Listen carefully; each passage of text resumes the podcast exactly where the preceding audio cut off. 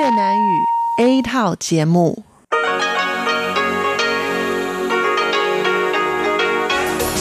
Đây là Đài Phát thanh Quốc tế Đài Loan RTI.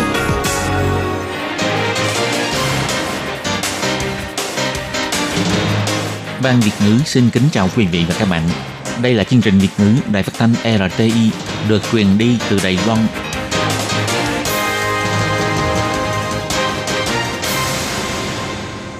Hello, tôi Kim xin kính chào các bạn. Hoan nghênh các bạn đã đến với chương trình Việt ngữ ngày hôm nay của chúng tôi. Các bạn thân mến, hôm nay là thứ ba, ngày 31 tháng 3 năm 2020, cũng tức mùng 8 tháng 3 âm lịch năm canh tí. Chương trình Việt ngữ ngày hôm nay của chúng tôi sẽ bao gồm các nội dung chính như sau. Mở đầu là bản tin thời sự trong ngày, tiếp đến là chuyên mục tin vắn lao động nước ngoài, rồi đến chuyên mục tiếng hoa trong mấy ngày, chương mục theo dòng thời sự và sau cùng chương trình của chúng tôi sẽ khép lại với chuyên mục điểm hẹn văn hóa. Mở đầu chương trình hôm nay, tôi Kim xin mời các bạn cùng đón nghe bản tin thời sự trong ngày. Và trước hết, tôi Kim xin mời các bạn cùng theo dõi các mẫu tin tấm lược.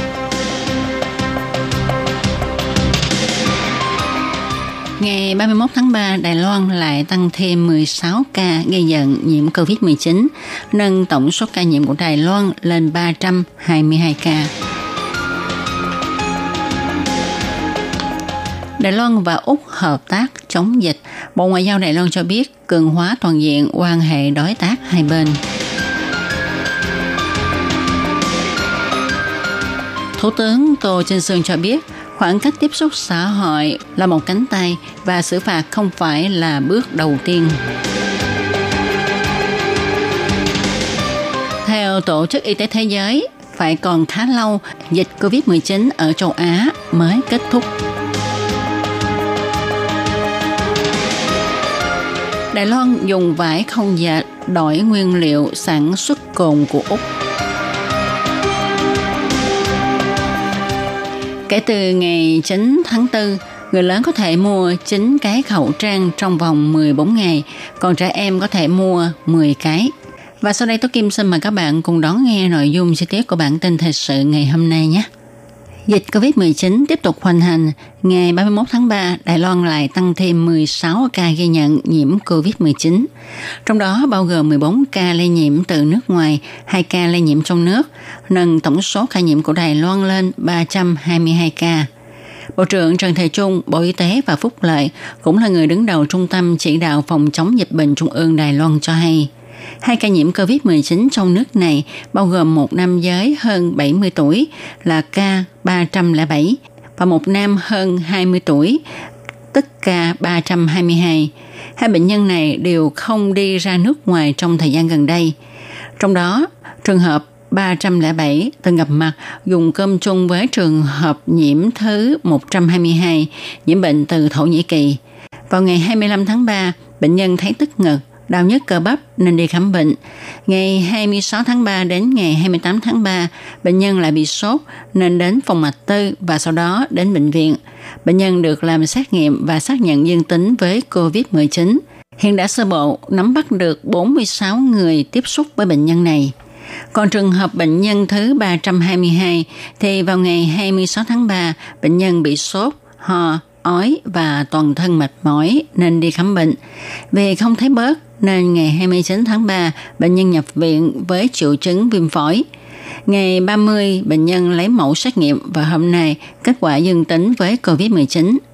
Bộ trưởng Trần Thầy Trung cho biết, theo điều tra sơ bộ, trước khi bệnh nhân này phát bệnh thì phạm vi hoạt động chủ yếu của bệnh nhân là tại trường đại học và ký túc xá hiện đã nắm bắt 13 người tiếp xúc với bệnh nhân và sẽ tiếp tục điều tra xem bệnh nhân có bị phơi nhiễm trong môi trường có nguy cơ lây nhiễm cao nhằm tìm ra nguồn lây.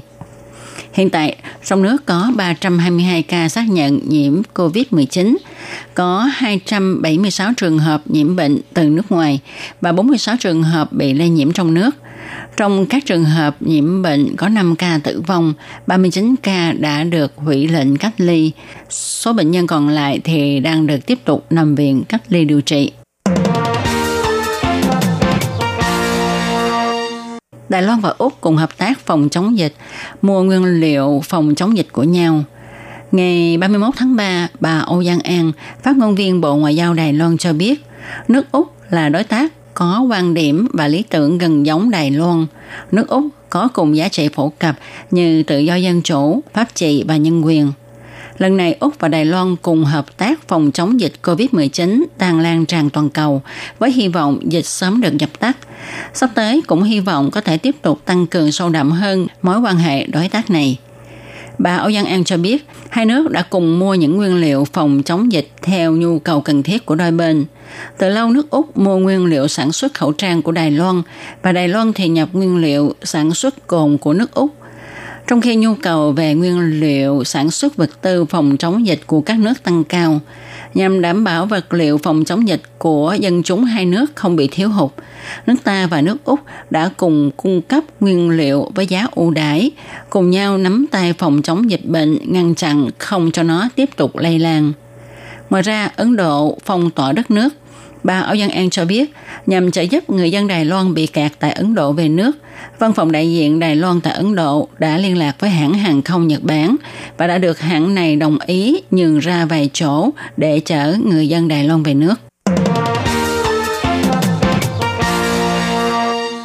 Tình hình dịch COVID-19 đang diễn biến phức tạp, các nước đang mở rộng các biện pháp phòng chống dịch bằng cách yêu cầu dân chúng giữ khoảng cách tiếp xúc xã hội, thậm chí còn đưa ra mức phạt cho những ai không chấp hành quy định này. Để phòng dịch có hiệu quả hơn, Trung tâm Chỉ đạo Phòng chống dịch bệnh Trung ương nghiên cứu yêu cầu mọi người duy trì khoảng cách tiếp xúc xã hội và cũng nghĩ đến biện pháp phạt tiền. Đối với vấn đề này, Thủ tướng Tô Trinh Sương cho biết, cái gọi là khoảng cách tiếp xúc xã hội đại khái là khoảng một cánh tay, sẽ ra quy định và chỉ dẫn tại nơi công cộng. Xử phạt không phải là bước thứ nhất, nhưng chi tiết quy định như thế nào thì ông chưa công bố. Thủ tướng Tô Trinh Sương nói,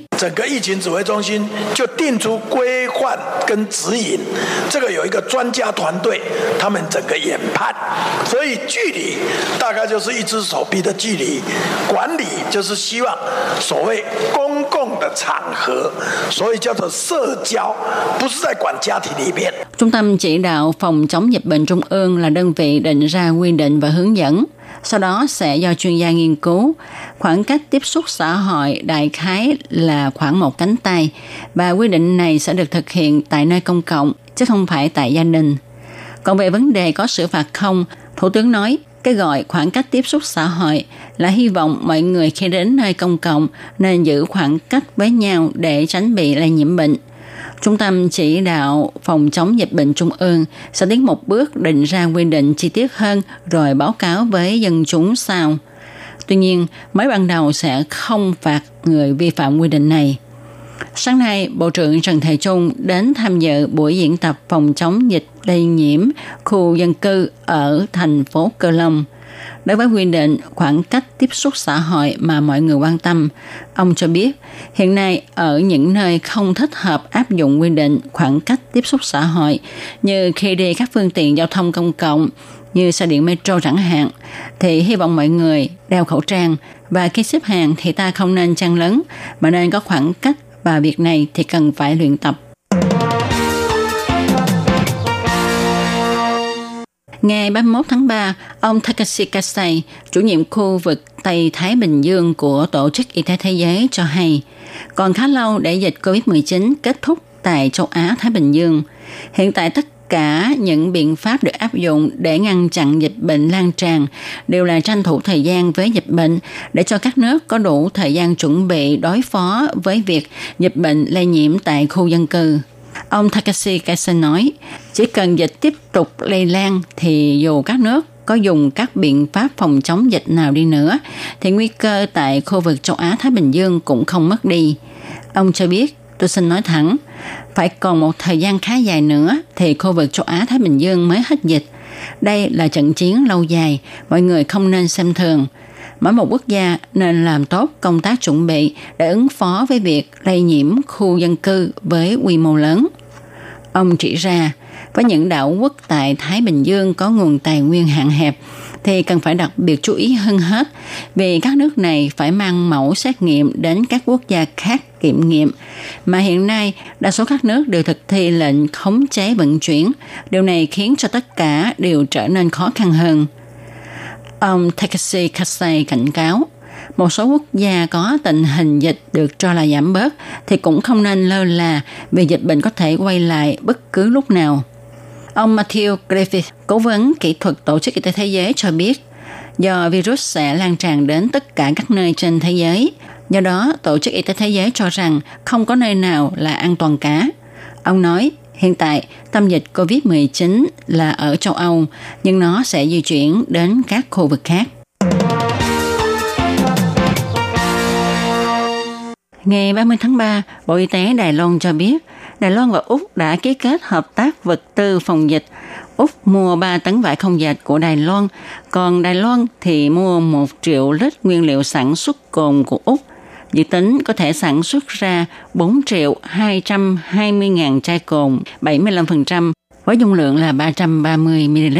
Trong trận đại dịch này, thế giới không chỉ nhìn thấy thực lực phòng chống dịch bệnh của Đài Loan, mà còn thấy được sức mạnh chế tạo sản xuất của Đài Loan. Trước đây không lâu, Đài Loan mới cùng Mỹ ký kết quan hệ đối tác phòng dịch Đài Loan, Mỹ, cùng nhau chi viện phòng dịch, nay lại cùng Úc tiến hành ngoại giao phòng dịch. Bộ Kinh tế Đài Loan cho biết, lần hợp tác phòng dịch này mang lại lợi ích cho người dân hai nước, để cho hai bên nhận được những vật tư phòng dịch cần thiết, giúp cho hai bên có đủ vật tư để chống lại dịch bệnh, cả hai cùng thắng lợi. Hiện tại, 90% nguyên liệu sản xuất cồn của Đài Loan được nhập từ Úc. Nhằm tránh bị thiếu hụt nguyên liệu sản xuất cồn, Trung tâm Chỉ đạo Phòng chống dịch bệnh Trung ương duy trì thảo luận mô hình sản xuất cồn phòng dịch với công ty đường mía Đài Loan và công ty rượu bia Đài Loan – Sắp tới, không loại trừ việc tự mình sản xuất cồn, công ty đường mía Đài Loan đã kiểm kê nguyên liệu đường mật của hai xưởng sản xuất đường mía của công ty, có thể cung cấp sản xuất cồn, còn công ty rượu bia Đài Loan thì có khả năng tự sản xuất, không cần dựa vào vật liệu nhập khẩu từ nước ngoài. Công ty rượu bia Đài Loan cho biết, hiện nay nguyên liệu nhập khẩu vẫn còn và trong thời điểm này thì công ty sản xuất khoảng 200.000 chai cồn mỗi ngày. Công ty đường mía Đài Loan thì cho biết Nguyên liệu sản xuất cồn của công ty chủ yếu nhờ vào nhập khẩu và đã đặt hàng sau Tết âm lịch. Hiện giờ mỗi ngày công ty sản xuất 20.000 chai cồn. Đợi khi nguyên liệu được nhập về vào giữa tháng tư tới, thì công ty sẽ sản xuất 50.000 chai cồn mỗi ngày. Với lượng sản xuất khẩu trang ngày càng gia tăng, đồng thời để cho người dân Đài Loan thuận tiện trong việc mua khẩu trang. Ngày 30 tháng 3, Trung tâm Chỉ đạo Phòng chống dịch bệnh Trung ương tuyên bố, kể từ ngày 9 tháng 4, dân chúng có thể mua khẩu trang cho hai tuần một lần. Khẩu trang cho người lớn và trẻ em đều được gia tăng số lượng theo chế độ mua khẩu trang theo tên thật. Bộ trưởng Trần Thời Trung nói, kể từ ngày 9 tháng 4, cũng tức thứ năm tuần sau, nhằm tạo tiện lợi cho mọi người, trẻ em vốn được mua 5 cái khẩu trang trong vòng 7 ngày, thì sẽ được tăng lên 10 cái khẩu trang trong vòng 14 ngày, và được mua một lần là 10 khẩu trang dùng cho 2 tuần. Đối với người lớn thì có thay đổi nhiều hơn. Người lớn vốn chỉ có 3 cái khẩu trang trong vòng 7 ngày. Theo lượng sản xuất khẩu trang hiện nay thì chúng tôi đổi thành 9 cái cho 14 ngày nhằm để phục vụ người lớn có khuôn mặt nhỏ. Trung tâm chỉ đạo phòng chống dịch bệnh trung ương cũng nới rộng quy định cho thẻ bảo hiểm y tế của người lớn có thể mua khẩu trang của trẻ con với số lượng 10 cái cho 14 ngày. Ngoài ra, khi đến nhà thuốc mua khẩu trang thì cũng không hạn chế số chẵn số lẻ như hiện nay. Muốn mua vào thứ mấy cũng được. Còn về mua khẩu trang trên mạng thì đăng ký mua đợt 3 từ ngày 1 tháng 4 đến ngày 3 tháng 4. Đồng bộ nói rộng bán 9 khẩu trang cho người lớn và 10 khẩu trang cho trẻ em trong vòng 14 ngày. Sau ngày 9 tháng 4 mới được nhận hàng. Ngoài ra, Trung tâm Chỉ đạo Phòng chống dịch bệnh Trung ương còn tuyên bố, người dân mỗi 2 tháng có thể gửi 30 cái khẩu trang ra nước ngoài cho người thân có quan hệ máu mủ, như ông bà, cha mẹ, vợ chồng, con cái, anh chị em.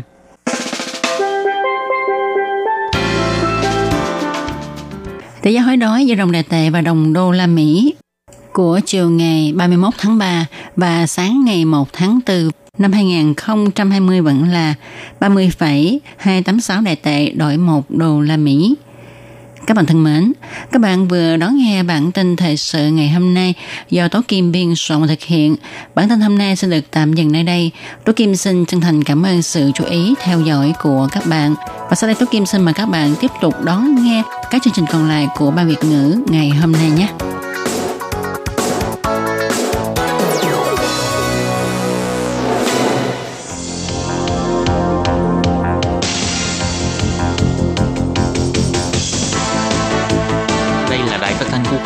Đài Loan LTI, truyền thanh từ Đài Loan Trung Hoa Dân Quốc. Mời các bạn theo dõi mục tin vắn lao động ngoài.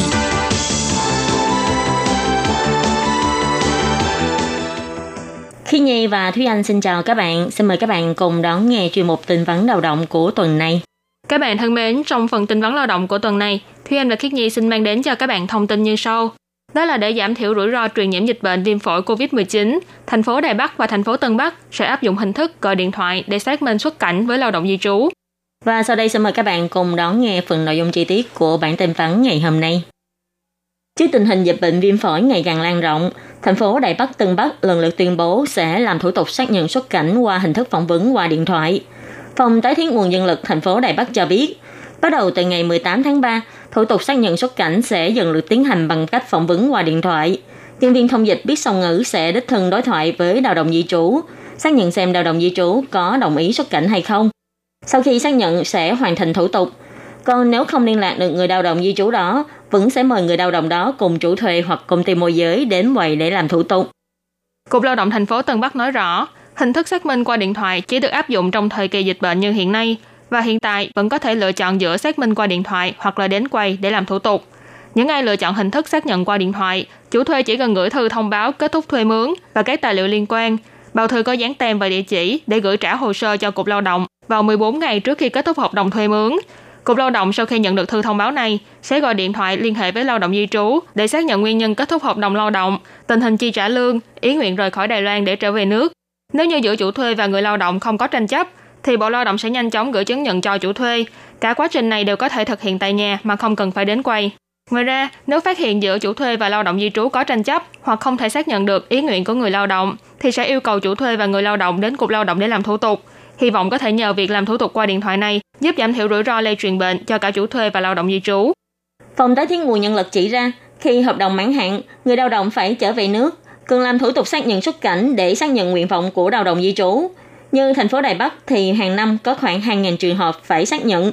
Theo cách làm trước đây là sẽ lên mạng để đặt lịch trước, sau đó người đương sự sẽ đích thân đến quầy để làm thủ tục. Nhưng do ảnh hưởng của tình hình dịch bệnh, để giảm thiểu việc tụ tập đám đông và tiện cho người dân, sẽ đưa ra biện pháp là ưu tiên xác nhận qua điện thoại. Các nhân viên song ngữ biết tiếng Indonesia, Philippines, Việt Nam hoặc Thái Lan sẽ đứng ra liên lạc trực tiếp với người lao động. Như vậy sẽ không ảnh hưởng đến quyền lợi của người lao động di trú thì gọi điện thoại để xác minh này cũng sẽ được điều chỉnh tùy theo tình hình dịch bệnh. Để tránh việc lao động di trú thường xuyên đi đến bệnh viện, hiện tại Trung tâm Chỉ đạo Phòng chống dịch bệnh đã đồng ý gia hạn thêm 3 tháng kỳ hạn khám sức khỏe định kỳ dành cho lao động di trú. Lao động di trú có thể đợi khi tình hình dịch bệnh thuyên giảm mới khám sức khỏe. Còn quy định khám sức khỏe trong vòng 3 ngày sau khi nhập cảnh, do có liên quan đến việc kiểm soát sức khỏe và phòng chống các loại bệnh truyền nhiễm khác, cho nên chủ thuê vẫn phải sắp xếp cho lao động di trú đi khám sức khỏe theo quy định. Phòng tái thiết nguồn nhân lực nhắc nhở, chủ thuê cần xác nhận ngày mà lao động di trú cần đi khám sức khỏe và kiểm tra xem là loại khám sức khỏe nào, rồi dựa theo hướng dẫn của Trung tâm Chỉ đạo Phòng chống dịch bệnh Trung ương để sắp xếp thời gian đi khám sức khỏe cho lao động di trú của mình. Phòng tái thiết nguồn nhân lực cũng nhấn mạnh, chủ thuê nếu chưa sắp xếp cho lao động di trú đi kiểm tra sức khỏe định kỳ theo quy định của luật dịch vụ việc làm sẽ bị xử phạt từ 60.000 đến 300.000 đại tệ. Nếu cơ quan chủ quản y tế địa phương đã thông báo cho chủ thuê, nhưng chủ thuê vẫn không thực hiện, có thể sẽ bị hủy bỏ một phần hoặc toàn bộ giấy phép thuê mướn lao động. Chủ thuê cũng nên lưu ý là việc kéo dài thời hạn kiểm tra sức khỏe định kỳ lần này chỉ gia hạn thêm 3 tháng. Chủ thuê có thể lên website của Sở Quản lý và Kiểm soát Dịch bệnh trực thuộc Bộ Y tế và Phúc lợi để tra cứu và tính toán thời gian cần đi kiểm tra sức khỏe định kỳ của lao động di trú của mình. Và địa chỉ tra cứu là tại www.cdc.gov.tv suyệt F O R E y ngắn G N E R suyệt y ngắn N D E X hoặc nếu cần thì các bạn cũng có thể liên hệ với các đơn vị y tế của địa phương hoặc trực tiếp gọi điện thoại đến quầy phục vụ của Sở Quản lý và Kiểm soát Dịch bệnh để được tư vấn và hỗ trợ. Các bạn thân mến, bản tin vấn đầu động của tuần này với thông tin là để giảm thiểu rủi ro truyền nhiễm dịch bệnh viêm phổi COVID-19, thành phố Tân Bắc, Đài Bắc sẽ áp dụng hình thức gọi điện thoại để xác minh xuất cảnh với đào động di trú. Do Khí Nhi và Thúy Anh thực hiện cũng xin tạm khép lại tại đây. Cảm ơn sự chú ý lắng nghe của quý vị và các bạn. Xin thân ái chào tạm biệt các bạn. Bye bye. Bye bye.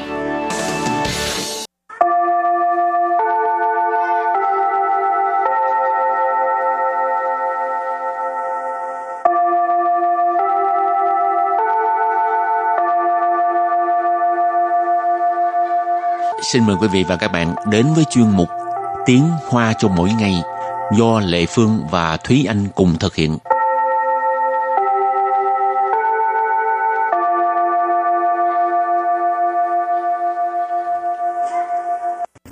Và Lệ Phương xin kính chào quý vị và các bạn. Chào mừng các bạn cùng đến với chuyên mục Tiếng Hoa cho mỗi ngày ngày hôm nay. Hôm nay mình học về chủ đề là cái ờ, những cái triệu chứng cảm lạnh ha. Ừ. Hồi xưa còn nhỏ, cũng không phải còn nhỏ, lúc đó lớn lắm rồi Lệ Phương cũng hay bị cảm lắm. Rồi à, sau đó hình như không biết là đi khám đúng chỗ hay sao á, Ừ. rồi tự nhiên cái hết mừng ghê luôn. Ừ. chứ cứ trở trời cái là bắt đầu bị cảm. Này là khám đúng bác sĩ chữa đúng bệnh. Ừ. ừ. rồi mình làm quen với những cái từ vựng về triệu chứng cảm lạnh ha ừ. bao ừ. gồm những từ như thế nào đây?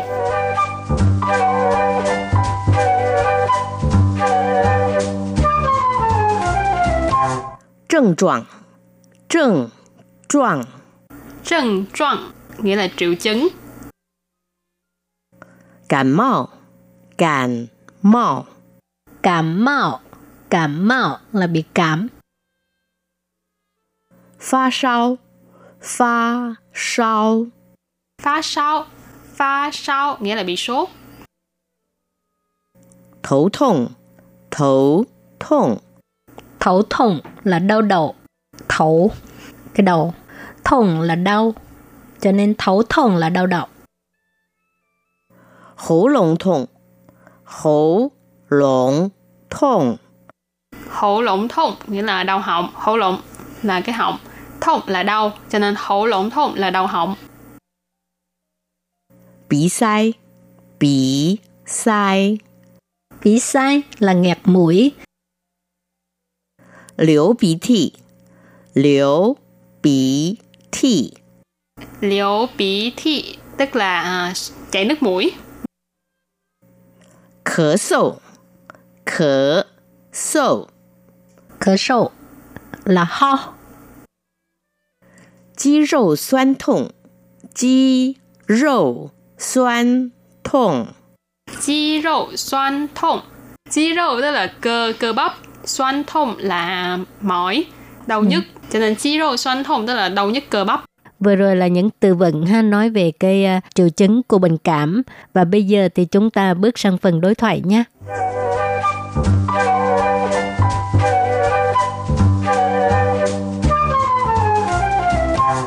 医生，我人不舒服。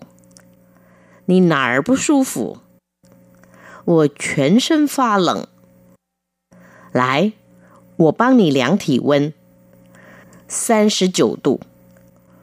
我的病严重吗？小感冒，多休息，多喝水就好了。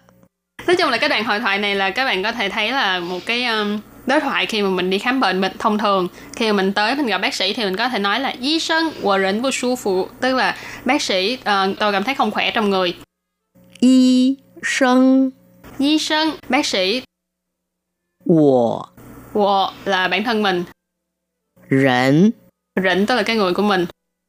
Bù su phủ. Bù su phủ. Su phủ là cảm thấy thoải mái, uh, ổn, sức khỏe ổn. Cho nên bù su phủ nghĩa là sức khỏe của mình ờ, cảm thấy không được ổn, uh, trong người không được khỏe. Rồi câu thứ hai là Nì nà bù su phủ. Nì nà bù su phủ. Có nghĩa là bạn khó chịu ở đâu hả? Ừ. Nì. Là bạn. Nà. Nà có nghĩa là ở đâu. 不舒服？ Bu su phủ hồi nãy Thùy Anh giải thích rồi ha, tức là khó chịu đó. Ừ. 我全身发冷。 Wo全身phát lợn. Cái này là đang miêu tả cái triệu chứng của mình, tức là cái症状của mình. 全身 全身 là toàn thân. 发冷， Pha lận, lần là lạnh, cho nên pha lận đó là cảm thấy ờ, nguyên một cái người mình cảm thấy lạnh cái người ấy, Toát lạnh hả? toát lạnh. Rồi câu kế tiếp. 来，我帮你量体温。 Lại, 我帮你量体温, tức là à, tôi đo thân nhiệt cho bạn. 来， Lại, đây là một cái từ để mà kêu gọi người ta chú ý. À, lại cũng có nghĩa là qua đây, tới đây, xích gần đây, vân vân, tùy theo cái à, ngữ cảnh ha. băng nì. Băng nì là giúp bạn ha. Lẻng thị quân. Lẻng thị quân. Lẻng thị quân tức là đo cái ờ, thân nhiệt, đo nhiệt độ đó. San sử 九度39 độ là 39 độ. Ừ. Cái từ thì quân thì giờ này do là dịch cho nên ờ, rất là hay gặp cái từ này đi đâu cũng sẽ có nói là uh, giao lặng thì quân hoặc là mày thiên giao lặng thì huynh đo cái nhiệt độ cơ thể của mình để mà khống chế kiểm soát cái sức khỏe của bản thân mình. Ừ. Rồi kế tiếp là 我的病严重吗？我的病严重吗？我的病严重吗？Tức là bệnh của tôi có nặng lắm không? 我的 Wo là bản thân mình. Tờ là một cái từ ờ, ý chỉ là của tôi. 病 Bệnh là bệnh, cho nên wo的病là bệnh của tôi. 严重 严trọng, đây là một tính từ ý chỉ là nghiêm trọng. 吗？ Ma là từ để hỏi đã ở cuối câu cho nên wo的病严重吗là bệnh của tôi có nghiêm trọng không? Hổ. Câu cuối cùng. 小感冒，多休息，多喝水就好了。小感冒， Sáu cảm mạo tức là cảm nhẹ. Cảm mạo hồi nãy mình học rồi, tức là cảm. Sáu cảm mạo tức là cảm nhẹ. Đô xiêu xỉ Đô xiêu xỉ ờ, à, Xiêu xỉ là nghỉ, nghỉ ngơi. Đô là nhiều, cho nên đô xiêu xỉ là là là nghỉ nhiều một chút hả? Đô hơ sủy Đô hơ sủy tức là uống nước nhiều một chút. Hơ sủy uống nước. Chiều 好了。 chưa hảo là, là, là được rồi. Cho nên khi mà bị cảm tốt nhất là nghỉ ngơi và nhớ uống uống nhiều nước để tăng sức đề kháng của mình, nghỉ ngơi điều độ. Rồi, thì à, bài học à, hôm nay đến đây xin tạm chấm dứt và trước khi à, chấm dứt thì các bạn ôn tập lại những cái từ vựng về triệu chứng cảm lạnh nha.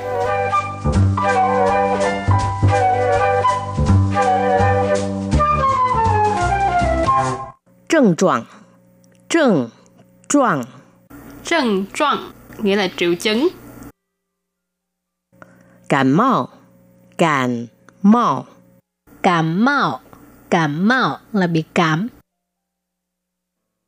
Phá sao Phá sao Phá sao Phá sao nghĩa là bị sốt. Thấu thông Thấu thông Thấu thông là đau đầu. Thấu cái đầu. thùng là đau, cho nên thấu thùng là đau đầu.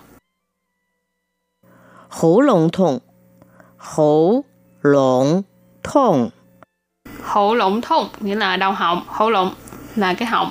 thùng là đau, cho nên hổ lộng thùng là đau họng. Bí sai Bí sai Bí sai là nghẹt mũi. Liễu bí thị Liễu 鼻涕，流鼻涕， liễu bí thị tức là à, chảy nước mũi, 咳嗽，咳嗽， Khở sổ là ho.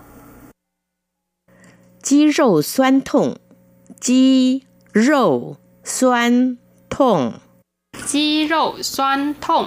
Chi râu tức là cơ cơ bắp, xoan thông là mỏi, Đau nhức. Cho nên chi râu xoan thông tức là đau nhức cơ bắp.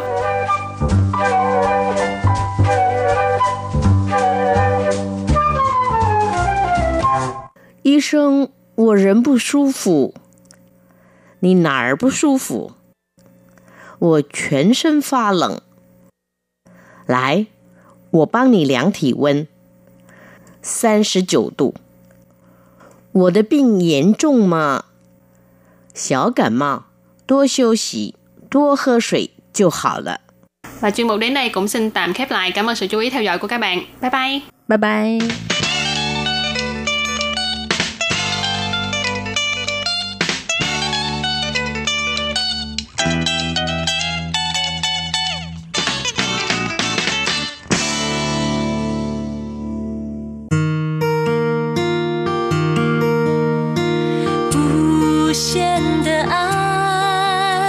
向全世界传开，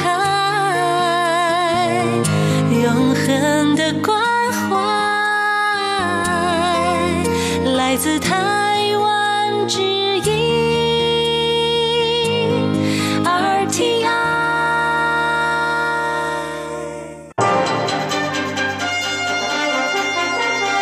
Quý vị đang đón nghe chương trình Việt ngữ Đài RTI truyền thanh từ Đài Loan.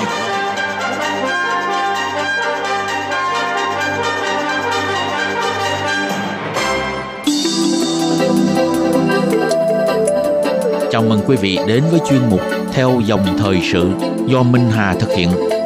Chuyên mục này sẽ giới thiệu những đề tài thú vị cùng những dòng thời sự và sự kiện nổi bật đang diễn ra tại Đài Loan.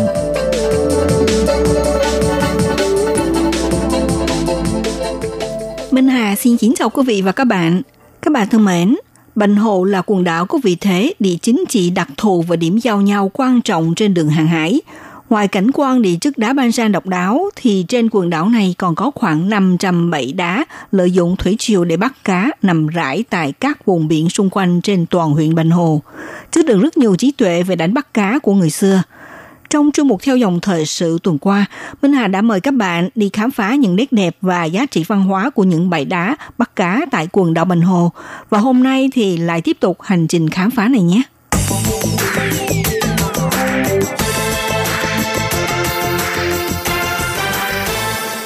Ghé thăm bảy đá thức Mỹ trong tiếng Trung gọi là chi mì sử hua.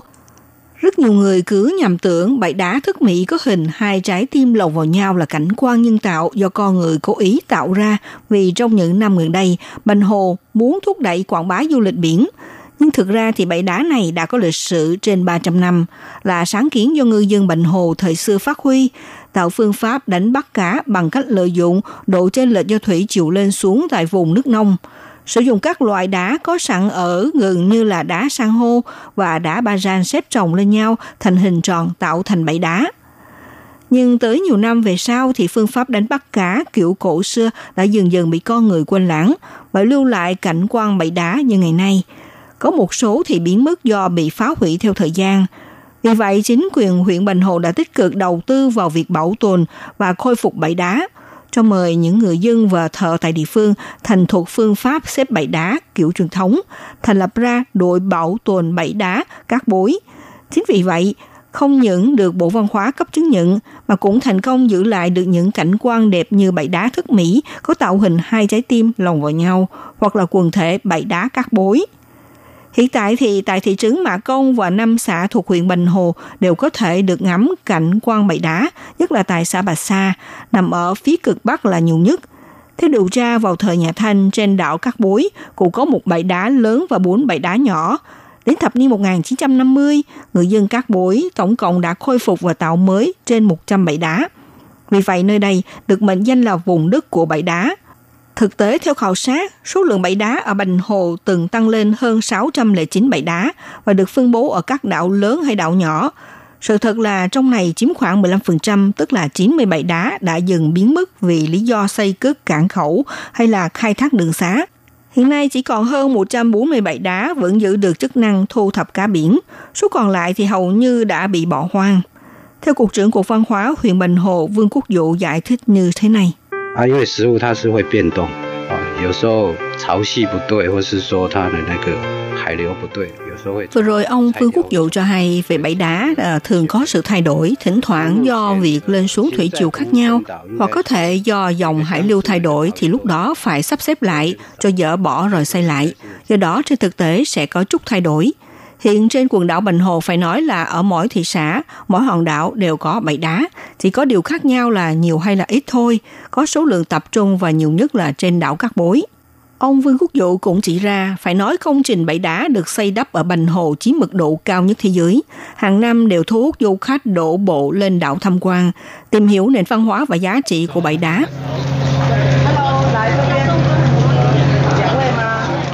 Vừa rồi là tiếng của những người lái tàu đang đón du khách lên tàu đi tham quan. Quần thể bãi đá ở Bình Hồ hàng năm đều thu hút rất nhiều du khách đến tham quan. Nhưng hiện nay, chính quyền huyện Bình Hồ phải huy động kinh phí tu sửa cho các bãi đá, hàng năm đạt khoảng từ 3 triệu tới 4 triệu đại tệ. Phần nhiều đều đầu tư kinh phí cho hai nơi cát bối và thức Mỹ, mà đa số là những thắng cảnh. Tuy nhiên vào năm 2009, dù cho quần thể bãi đá ở Bình Hồ đã được Bộ Văn hóa bình chọn là một trong những di sản tiềm năng trên thế giới bởi mang ý nghĩa đa dạng và sinh thái, khu cộng đồng, giáo dục môi trường vân vân. Thế nhưng là ít ai hiểu được giá trị được tiềm ẩn trong đó. Cô Chu là du khách Trung Quốc cho biết như thế này. 怎么讲？就自然能形成自然的东西能形成这样子，我就觉得挺有意思的。其实是人工做的啊啊啊！人工做的，哎呦我天！你知道它的功用是什么吗？不知道，养鱼吗？ Cô Chu ban đầu thì trả lời với phóng viên cho rằng nó được hình thành một cách tự nhiên. Ờ, cô thấy rất có ý nghĩa. Nhưng mà phóng viên nói với cô Chu thực tế bậy cá này là nhân tạo. Cô ấy rất là ngạc nhiên. cô không biết công dụng của nó là gì đúng không? Không biết phải chăng là dùng để nuôi cá. Còn cô Vương cũng là du khách cho biết như thế này. Cô Vương cho biết là nên kết hợp với một chút du lịch. Nếu để du khách tới thao tác thực tế thì mọi người sẽ hiểu hơn ý nghĩa của à, bãi đá. Vì mọi người tới đây là với mục đích du lịch mà không phải tới tìm hiểu ý nghĩa của bãi đá thì cũng lấy làm đáng tiếc. Sau đây là du khách Việt Nam Nguyễn Đức Long cũng nằm trong đoàn du lịch à, Bạch Hồ cho biết như thế này. Yeah, I think it's very special and different in another way to catch the fish in the world. I think it's very different. It depends on the geographic of the country. Because in my country, they usually use the poles on, an, on a net. Yes, not like here. I, I think it's it's good. I really like the stoneway in here. I think it's a sustainable for the environment. Yeah and very I think it's the people for the ancestor people very small they very small about. Hiện trường là tiếng vui cười của đoàn du khách quốc tế đang rủ nhau check-in chụp ảnh lưu niệm. Ông Lý Minh Nhò, trưởng nghiên cứu phát triển của Đạo Khoa học Kỹ thuật Bệnh Hồ cho biết như sau.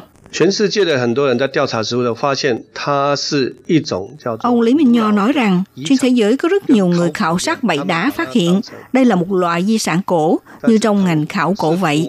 Người ta đã coi đây là di tích khảo cổ. Thế nhưng Bành Hồ ở đây là một di tích sống, một di tích còn hoạt động của chúng ta. Cho nên ông cho rằng ý nghĩa của nó không chỉ là thế, không chỉ là phục vụ cho du lịch thôi, mà dĩ nhiên có một sự hiệu triệu, kêu gọi thì rất tốt. Ông thiết nghĩ chính quyền địa phương vẫn có thể giúp cho mọi người tới tìm hiểu nhiều hơn về văn hóa của bãi đá ở đây. Ngoài ra, Phó giáo sư ngành du lịch nghỉ dưỡng của Đạo Khoa học Kỹ thuật Bành Hồ Triệu Huệ Ngọc thì có nhận xét như thế này.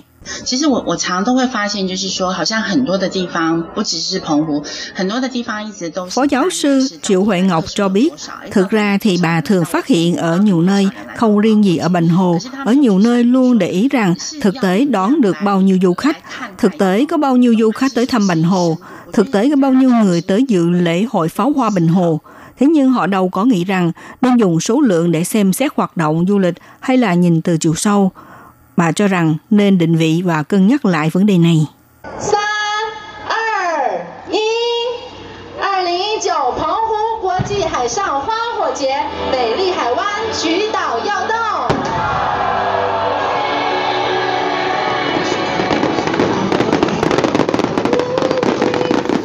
Đêm tháng tư ở Bình Hồ, từng cơn gió mát thoáng qua, giữa bầu trời ban đêm hòa lẫn tiếng ồ kinh ngạc của du khách cùng với tiếng bắn pháo hoa được bắn tung tuế.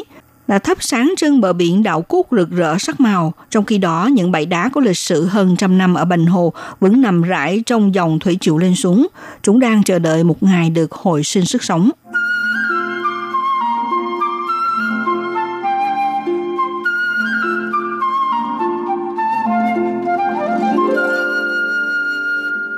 Các bạn thân mến, sau đây thì đoàn phóng viên tiếp tục hành trình đi tìm về những ký ức bị chôn vùi của Bành Hồ. Hôm ấy, trong sự yên tĩnh giữa các trồm xóm của Bành Hồ vang lên tiếng ồn từ mái xẻ gỗ. Đây là khu cộng đồng dân cư Hồng La thuộc xã Hồ Tây, phía bắc giáp biển. Tổng dân số trong làng chưa tới 1.000 người, giống như những quê làng hẻo lánh, đa số cư dân trẻ ở đây đều ra ngoài thành phố lớn để kiếm sống.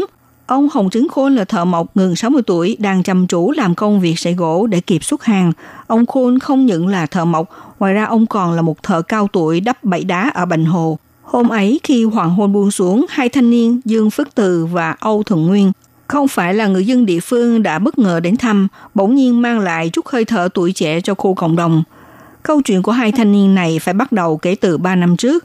Cô Dương Phước Từ sau khi tốt nghiệp trường phổ thông trung học thì như điều trong mong của các giáo viên trong trường, thuận lợi được thi đỗ vào ngành quản trị xí nghiệp của trường đọc Đông Hải.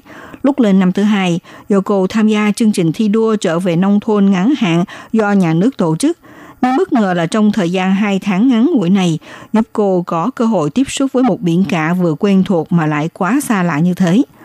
Cô Dương Phước Từ cho biết, vì cô đã thông qua các cư xử và sống hòa thuận với người dân địa phương, họ đã dẫn cô tới tiến hành một vài phương pháp bắt cá truyền thống.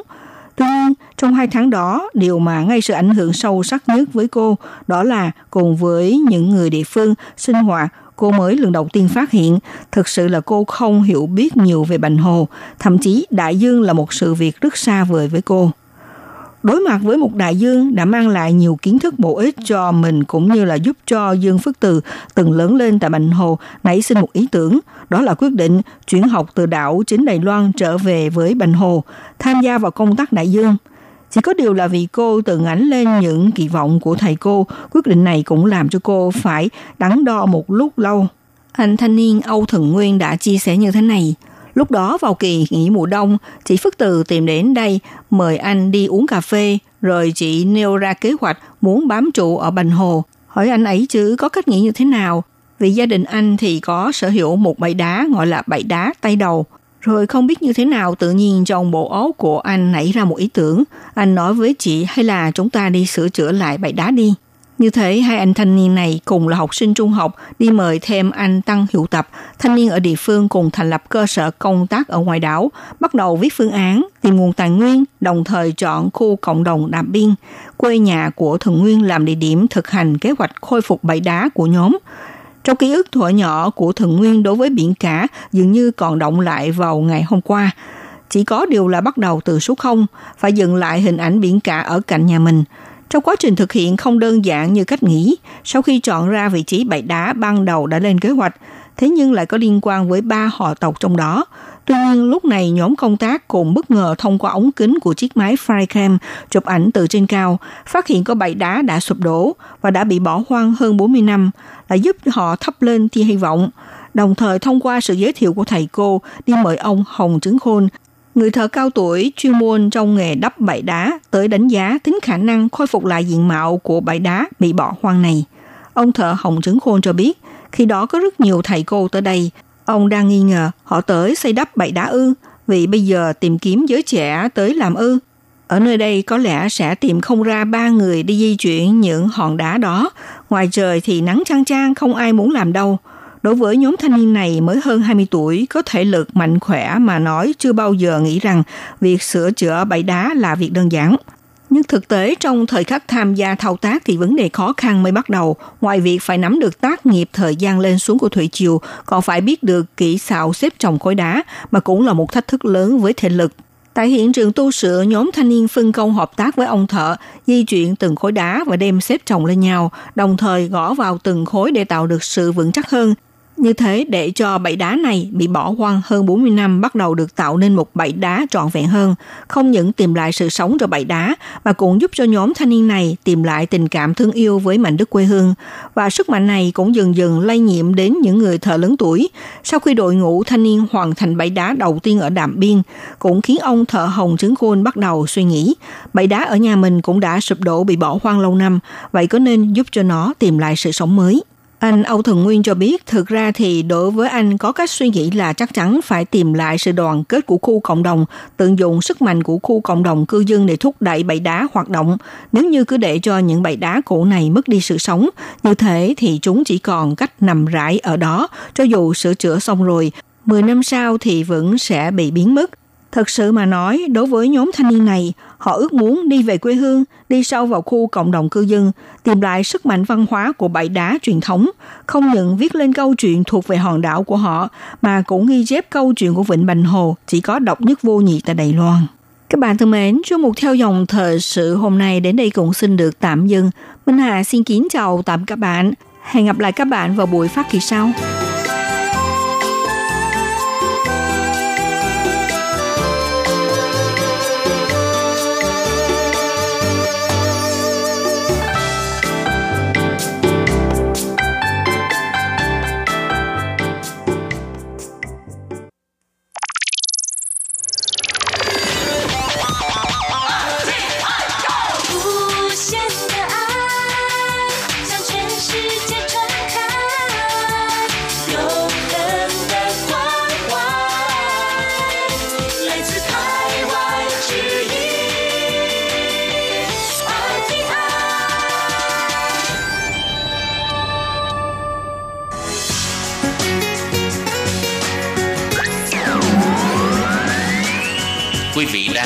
Chương trình Việt ngữ Đài RTI truyền thanh từ Đài Loan.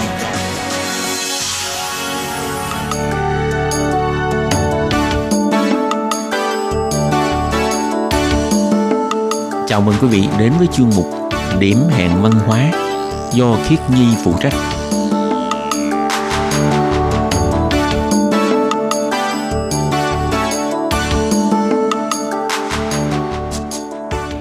Xin chào các bạn. Các bạn thân mến, các bạn đang đón nghe chuyên mục điểm hẹn văn hóa của tuần này. Các bạn ơi, trong tuần này chúng ta sẽ được nghỉ kỳ nghỉ xuân, đó là từ ngày mồng 2 tháng 4 cho đến ngày mồng 5 tháng 4. Đây là một kỳ nghỉ hàng năm đều có ở Đài Loan, thường là sẽ kết hợp nghỉ cho ngày lễ thiếu nhi Đài Loan cùng với lại ngày Tết Thanh Minh để người dân có thể đi tảo mộ. Và các bạn thân mến, trong điểm hẹn văn hóa của tuần này, khi Nhi muốn chia sẻ với các bạn về một số tập tục trong ngày Tết Thanh Minh tại Lài Loan. Và sau đây xin mời các bạn cùng đón nghe điểm hẹn văn hóa của tuần này. Các bạn biết không, từ Thanh Minh là một trong 24 khí tiết trong lịch cổ đại của các nước phương Đông, trong đó như có Việt Nam, Trung Quốc, Nhật Bản, Triều Tiên.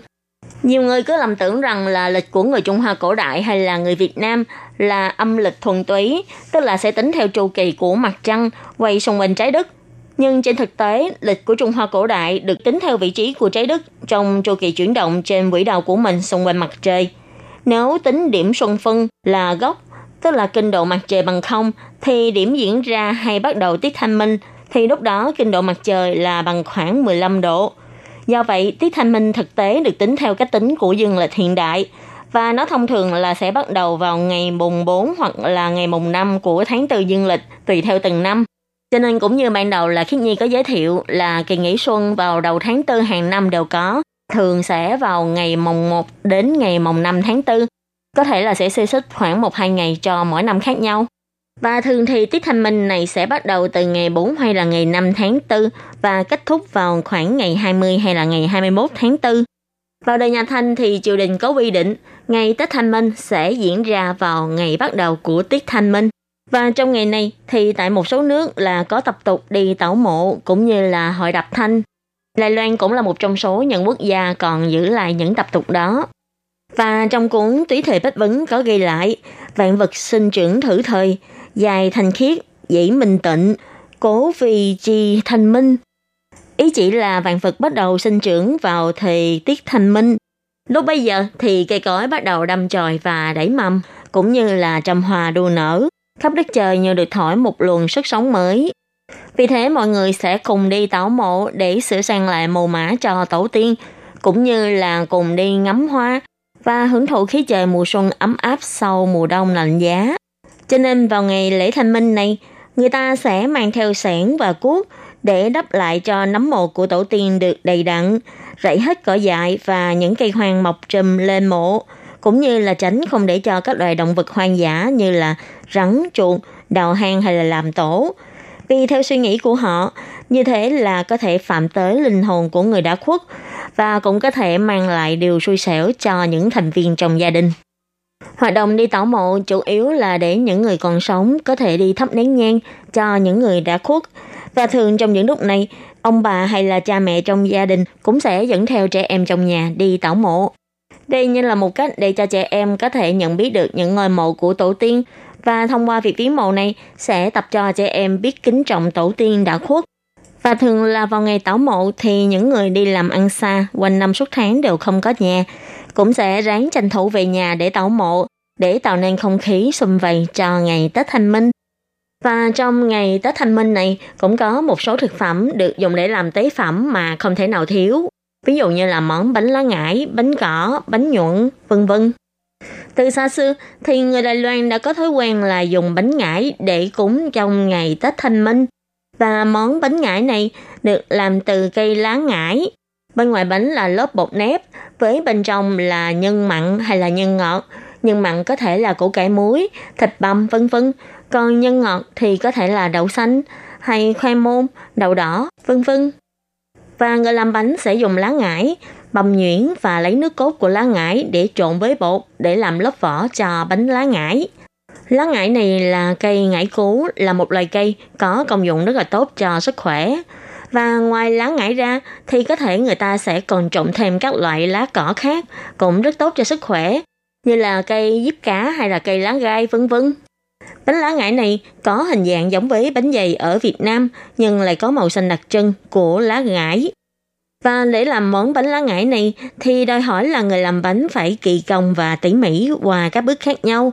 Có như vậy thì mới có thể làm nên những cái bánh xanh mướt, thơm ngon và mềm dẻo. Và đặc biệt là khâu lựa chọn nguyên liệu và làm nhân bánh có vai trò rất quan trọng để làm bánh ngải. Và vì sao là ngày Tết Thanh Minh lại phải cúng hoặc là ăn bánh lá ngải? Đó là liên quan đến việc Tết Thanh Minh còn được gọi là Tết hàng thực. Tết hàng thực này vốn có nguồn gốc từ thời Đông Chu Liệt Quốc và điển tích của ông Giới Tử Thôi. Theo điển tích này thì vào đại Xuân Thu, vua Tấn Văn Công nước Tấn ngập loạn phải bỏ nước lưu vong, này chủ nước tề, mày chủ nước sở. Bây giờ, ông có một người hiền sĩ đi theo ông để phù trợ cho ông, tên là Giới Tử Thôi. Một ngày nọ, trên đường đi lánh nạn, thì lương thực của họ bị cạn kiệt. Giới Tử Thôi đã phải lén cắt một miếng thịt đùi của mình, nấu lên cho vua ăn. Sau khi vua ăn xong, hỏi ra mới biết, ông vô cùng cảm ơn Giới Tử Thôi, và Giới Tử Thôi đã đi theo phò tá Tấn Văn Công 19 năm trời. Hai người họ đã cùng vào sinh ra tử và nếm trải biết bao nhiêu gian truân nguy hiểm.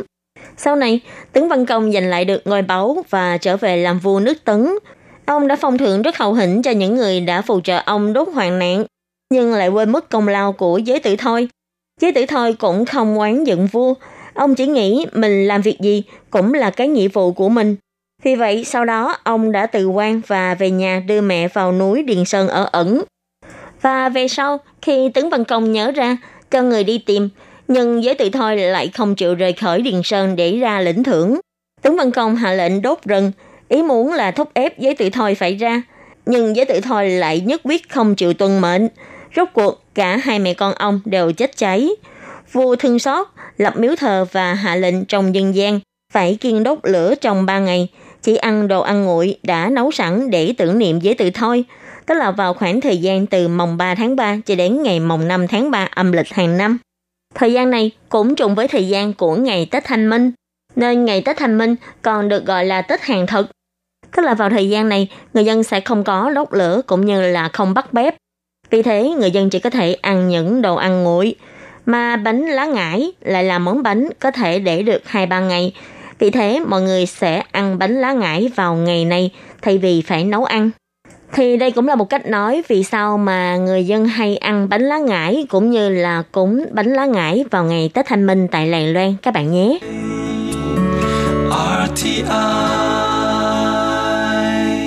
Và các bạn thân mến, vào ngày Tết Thanh Minh thì ngoài bánh lá ngải ra, người dân Đài Loan còn ăn bánh nhuận, tức là rinh biển. Thì bánh nhuận này ở một số khu vực tại miền Nam của Đài Loan còn gọi là xuân chuyện, tức là cuốn xuân, hay ở Việt Nam còn gọi là chả giò. Vì sao cũng được gọi là chả giò? Tại vì nó cũng tương tự giống như món chả giò của Việt Nam mình, cũng được cuốn bằng vỏ bánh, phía bên trong có thể là thịt, rau các loại. Và một trong những hàm ý của món bánh này tức là cuốn đi bao muộn phiền của năm cũ và mang đến những niềm hy vọng mới cũng như là những điều tốt đẹp mới trong năm mới. Tuy nhiên, món bánh nhuận này thì lại hơi khác so với lại món chả giò hay là món 春 chuyện ở một số địa phương của Trung Quốc. Ví dụ như là món chả giò của mình thì thường sẽ đem đi chiên dầu, nhưng mà món rinh biển này thì lại không cần phải chiên. Thường thì các gia đình người Đài Loan sẽ dùng món bánh nhuận này để cúng tế tổ tiên vào dịp cuối năm, cũng như là vào dịp đầu năm và Tết Thanh Minh vân vân. Và tại khu vực Đài Loan, các nguyên vật liệu thường được mọi người dùng để cuốn món bánh nhuận sẽ bao gồm là cà rốt, rau bắp cải, rau cần, đậu giá, xúc xích, đậu phụ khô, thịt heo, sợi trứng chiên, tôm khô, đậu hoàng đế vân vân. Có thể nói là nguyên vật liệu rất là phong phú và đa dạng và sẽ tùy vào sở thích của mọi người thích ăn gì thì sẽ cho thêm món đó vào. Ngoài ra người làm bánh còn có thể cho thêm các loại phụ gia để cho món bánh có thể thơm ngon hơn nữa. Ví dụ như là cho thêm bột đậu phộng đường. Sau khi rang thơm đậu, cán nhuyễn và trộn với đường để tạo thành món đậu phộng đường thơm ngon. Ngoài ra là có thể cho thêm rong biển nướng, hành, tỏi và ngò vân vân. Khi ăn sẽ dùng lớp vỏ bánh nhuận cuộn các nguyên vật liệu này vào với nhau để tạo thành một ống tròn. Có người sẽ ăn không như vậy và cũng có người sẽ đem đi rán thơm lớp vỏ bánh ở bên ngoài. Thì cách ăn này cũng sẽ thơm ngon không kém đâu các bạn nhé. Nguyên vật liệu chính dùng để làm món bánh nhuận chủ yếu là các loại rau củ quả được luộc chín với vị ngọt tự nhiên và được điểm xoáy thêm bằng các loại phụ gia như cái nhi vừa nêu trên như là có rau thơm, có đậu phộng đường hay là vị cay của ớt, vị thơm của rau cần vân vân. Và tập tục ăn bánh nhuận bắt đầu có từ thổi xuân thu chiến quốc. Vì lúc bấy giờ, người dân có thói quen là dùng ngũ tân bàn để tế xuân thần. Và ngũ tân bàn là gì? Ngũ tân tức là năm loại gia vị, trong đó bao gồm là hành, tỏi, cây hẹ, rau thơm và cùng với cải thảo. Sau khi tế lễ xuân thần xong, thì người dân bắt đầu chia năm loại tế phẩm này ra để ăn, với hy vọng là có thể khai ngũ tạng, khứ uế khí, để cầu mong là mang lại sức khỏe cho một năm mới. Nhưng nếu chỉ ăn với năm loại rau gia vị này thì thật ra lại rất khó ăn, cho nên cuối cùng đã phát minh ra món bánh xuân, tức là xuân biển hay còn gọi là rơm biển, bánh nhuận.